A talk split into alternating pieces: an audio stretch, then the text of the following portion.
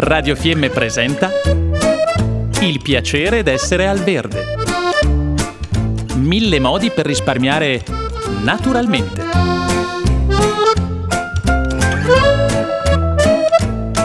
Programma a cura di Elena Osler.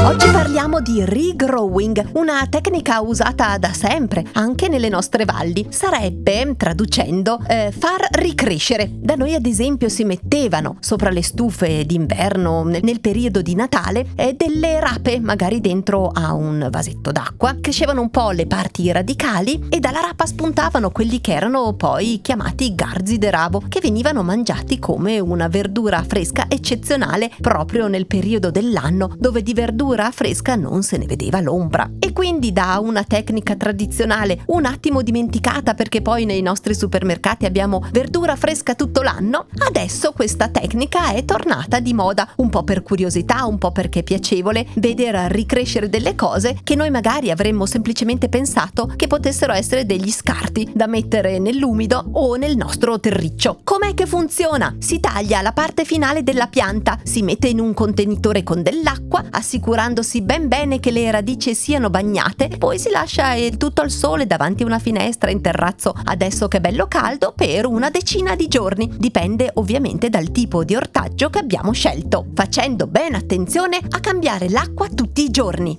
Trascorso questo tempo, si metterà il nostro vegetale in un vaso con della terra oppure in terra nell'orto, annaffiando regolarmente e da qui in poi pian pianino rivedremo ricrescere in maniera un po' diversa dalla prima crescita la nostra pianta. Ci sono delle verdure che si prestano meglio di altre per questa tecnica del regrowing, della ricrescita, come le cipolle, i porri, tutte le insalate, il sedano, anche le patate e poi la barbabietola, le rape come abbiamo ricordato all'inizio e anche piante aromatiche come lo zenzero, il rafano e un simpaticissimo tubero come il topinambur. Infine si prestano benissimo anche la menta e il basilico, nonché il coriandolo ed è simpatico far crescere, soprattutto facendoci aiutare dai bambini, quelli che sono l'avocado, l'ananas e il mango, regalandoci poi una bellissima pianta da appartamento. Diventerà anche il nostro ciuffetto d'ananas che avremo semplicemente buttato via una bellissima pianta ornamentale. Se vogliamo cominciare con delle piante un po' più semplici dell'ananas, partiamo con i porri e le lattughe, che impiegano veramente pochissimo a metter fuori le radicine e a crescere pian pianino. Ci verrà proprio voglia poi di metterle in terra. Per far crescere ad esempio i cipollotti basterà semplicemente prelevarne la parte finale a circa 2 cm dal fondo. Lo metteremo in un bicchiere con dell'acqua, lo esporremo al sole e dopo una settimana, ricordandoci sempre di cambiare l'acqua tutti i giorni, vedremo che ci saranno tantissime radici e i primi getti e via poi in un bel vaso o in terra in questo periodo e riavremo un altro cipollotto esattamente da quella parte di cipollotto che avremmo buttato via. Con questa tecnica eviteremo innanzitutto inutili sprechi alimentari, avremo un bel contatto con natura, insegneremo ai nostri figli come crescono le piante e che non crescono semplicemente da un seme, ma che hanno la possibilità di rigenerarsi. E poi lo sappiamo, la cosa più bella è prendersi il tempo per dedicarsi alla natura, a noi stessi e in questo caso ad uno scarto facendolo diventare un'ottima verdura da apportare portare nelle nostre tavole a costo zero.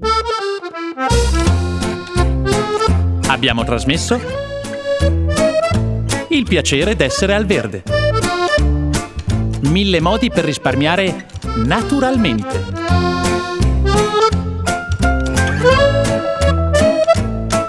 Programma a cura di Elena Osler.